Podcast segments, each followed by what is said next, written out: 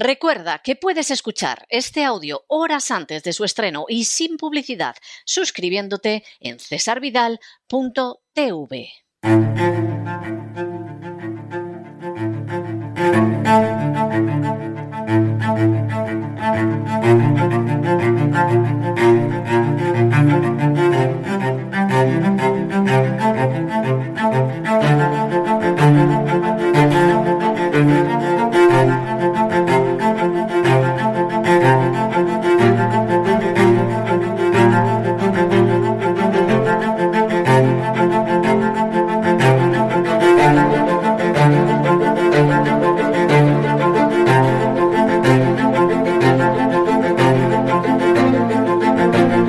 Así fue España, con César Vidal y Lorenzo Ramírez.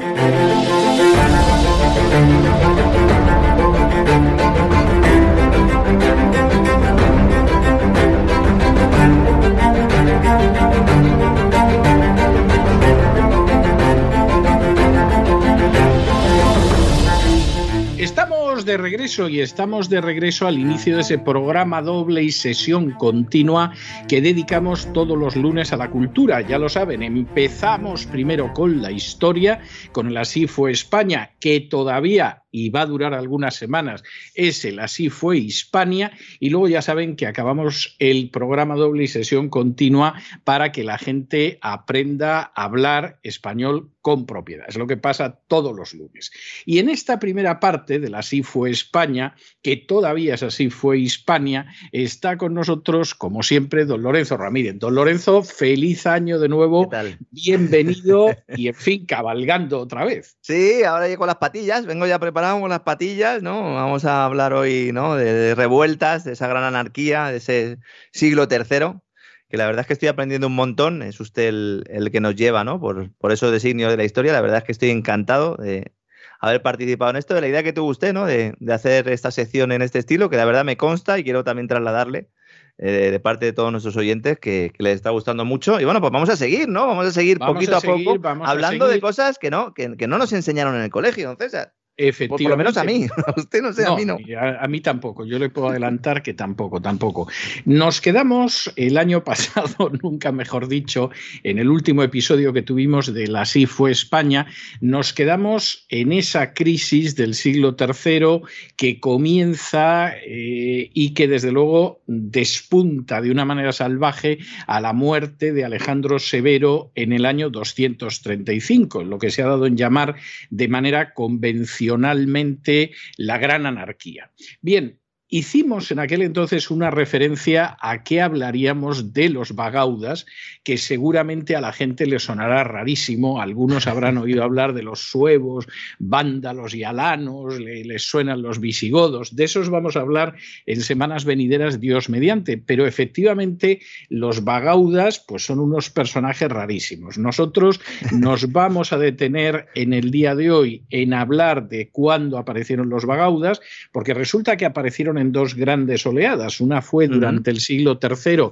y la crisis del siglo III, y otra fue durante el siglo V, cuando el imperio romano se desploma ante el empuje de los bárbaros.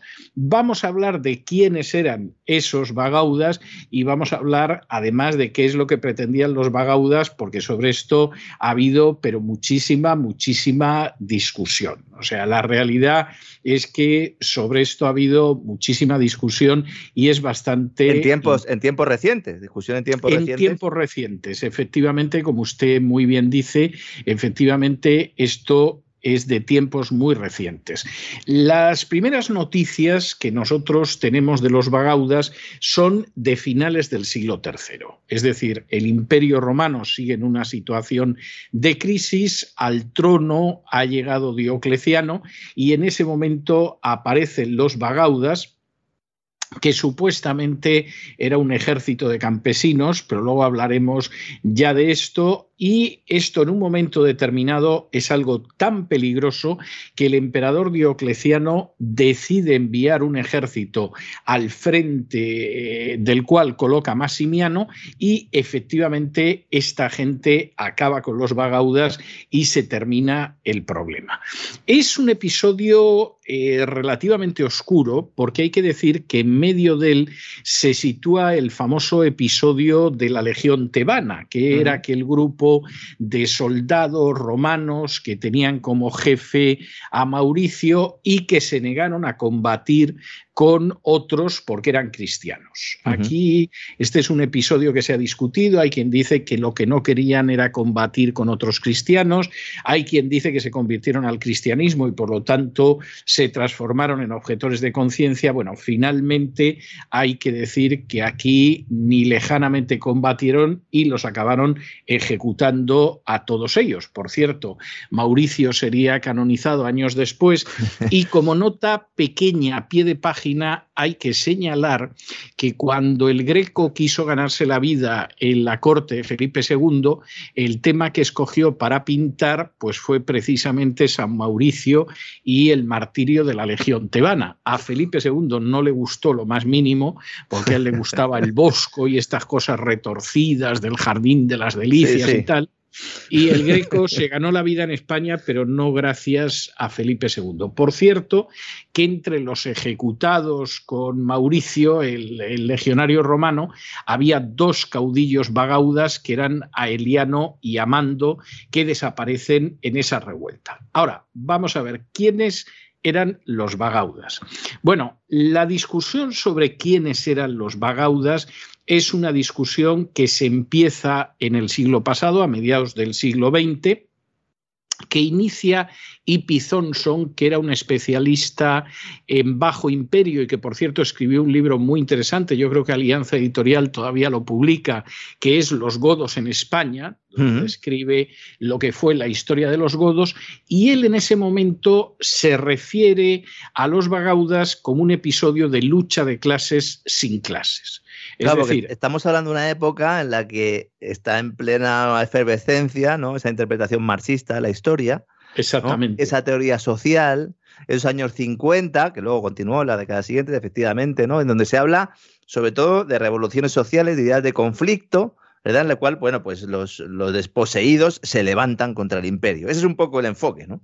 Ese es un poco el enfoque que es cierto. De hecho, hay un artículo inicial de Thompson que se publicó en Past and Present, que era una de las revistas que se ocupaba de esta historia. De hecho, una revista que empezaba entonces, porque es el número dos de la revista, donde él habla de que efectivamente ahí lo que hay es una sublevación y esa sublevación en un momento determinado da lugar a eso que llama lucha de clases sin clases.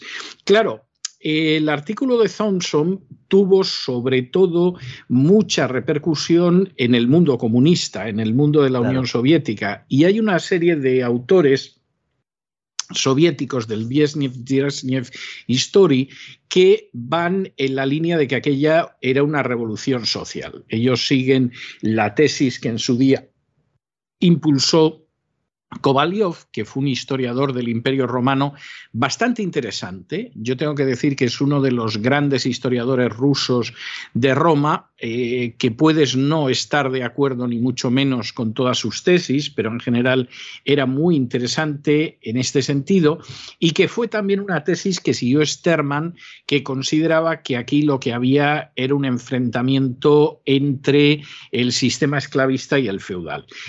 A día de hoy, yo creo que se puede establecer, a pesar de que hay una teoría eh, social que es mayormente marxista, una teoría nacionalista que habla sobre todo ya del siglo V y habla de los vascos, etcétera, etcétera. La de Sánchez León, ¿no? El, bandolerismo, ¿no? Se habla, ¿no? Separatista, sería separatista. Exactamente, o sea, esta es la historia que hay. Yo creo que hoy en día sí que se puede decir quiénes eran los bagaudas. Vamos a ver, los bagaudas se sublevan fundamentalmente porque no pueden pagar impuestos, lo cual tiene paralelos a lo largo de la historia. Es curioso que, por ejemplo, en alguno de los estudios de Thompson hubo algún crítico suyo que decía, bueno, es que los bagaudas eran una especie de Robin Hood. Pues sí, es cierto, efectivamente los bagaudas son gente, campesinos, soldados, desposeídos, a los que mm, llega un momento en que ya la presión fiscal, pues efectivamente no la pueden soportar más se sublevan ante la idea de no someterse a ese Estado opresor e intentan crear, hombre, hablar de un Estado alternativo sería mucho hablar, pero intentan crear unos espacios en los cuales puedan vivir sin que los sangren a impuestos y sin que los opriman más. Y lógicamente esos estados los defienden a filo de espada e incluso en algún momento hasta acuñan monedas con efigies de magautas. Es que, claro, hay que decir, y esto ya lo comentábamos en el último programa, si alguien se lo perdió, pues eh, que, lo, que lo revise, ¿no?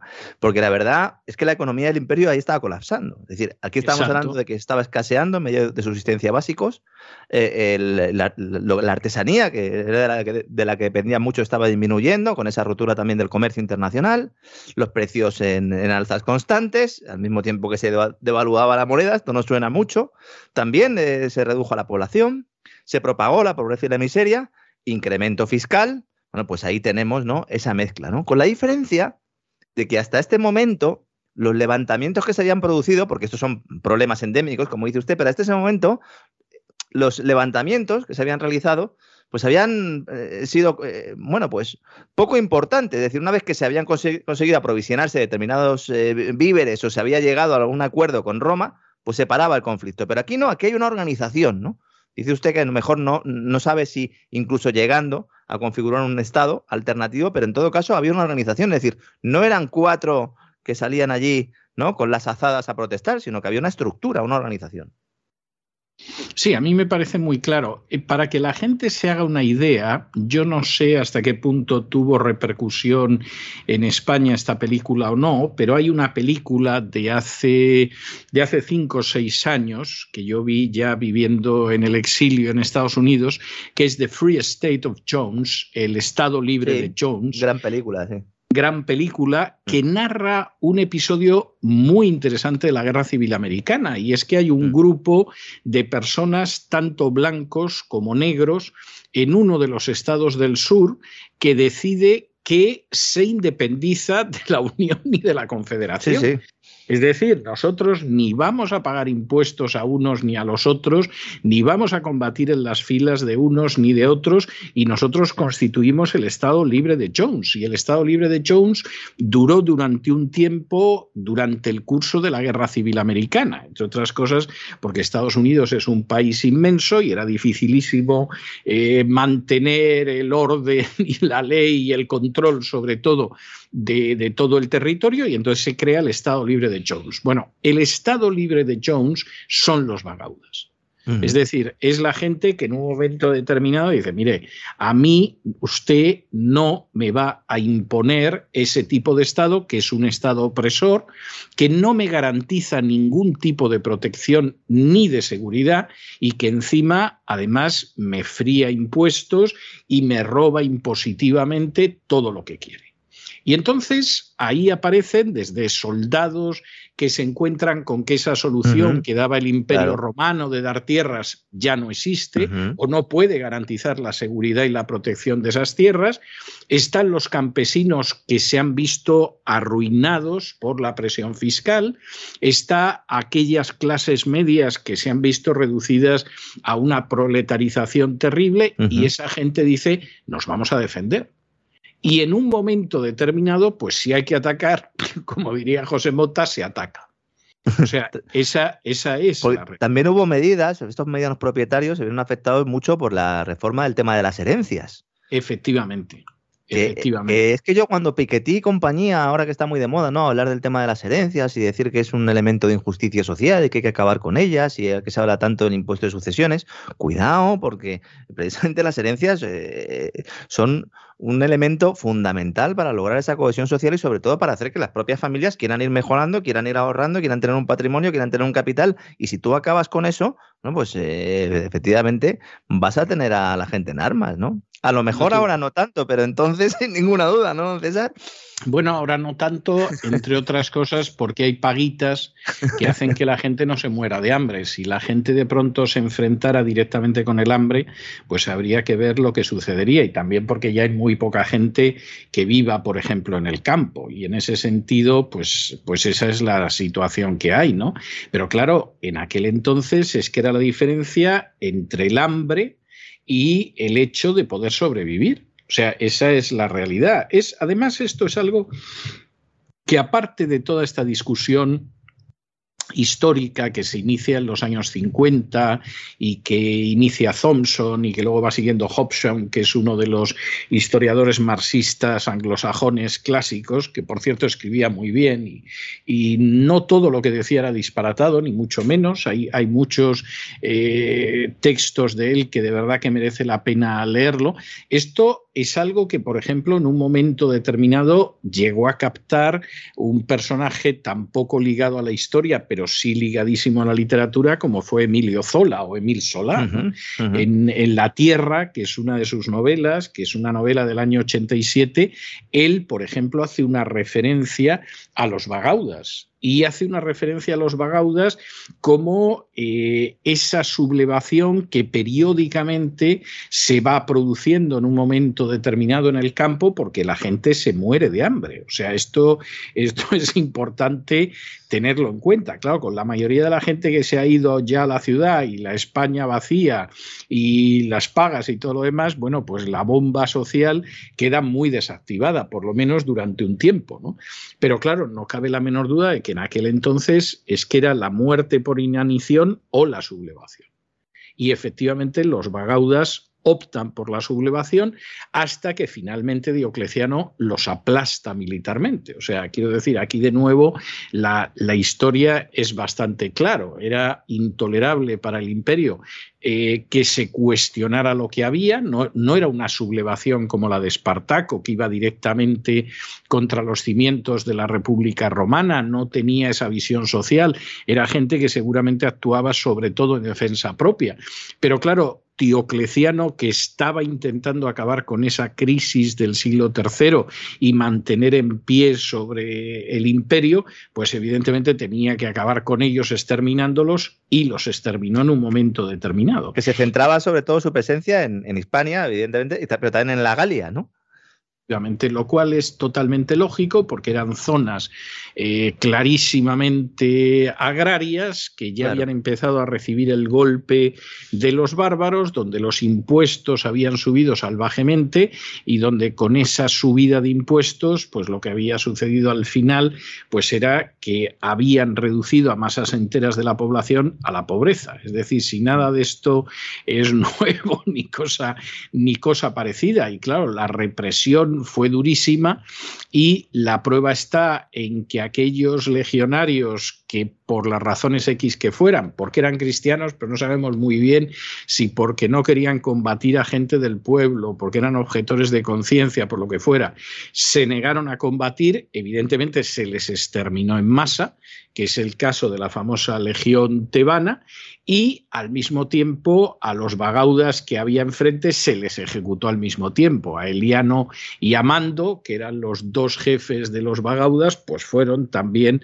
exterminados de la misma manera, porque evidentemente el movimiento vagauda, como todo movimiento que golpea sobre el sistema recaudatorio es un movimiento sumamente peligroso. Por eso pusieron más empeño seguramente en acabar con los vagaudas que en detener las migraciones bárbaras. Naturalmente, naturalmente, porque a los bárbaros la idea era que si se les daba una paga se iban a estar quietos.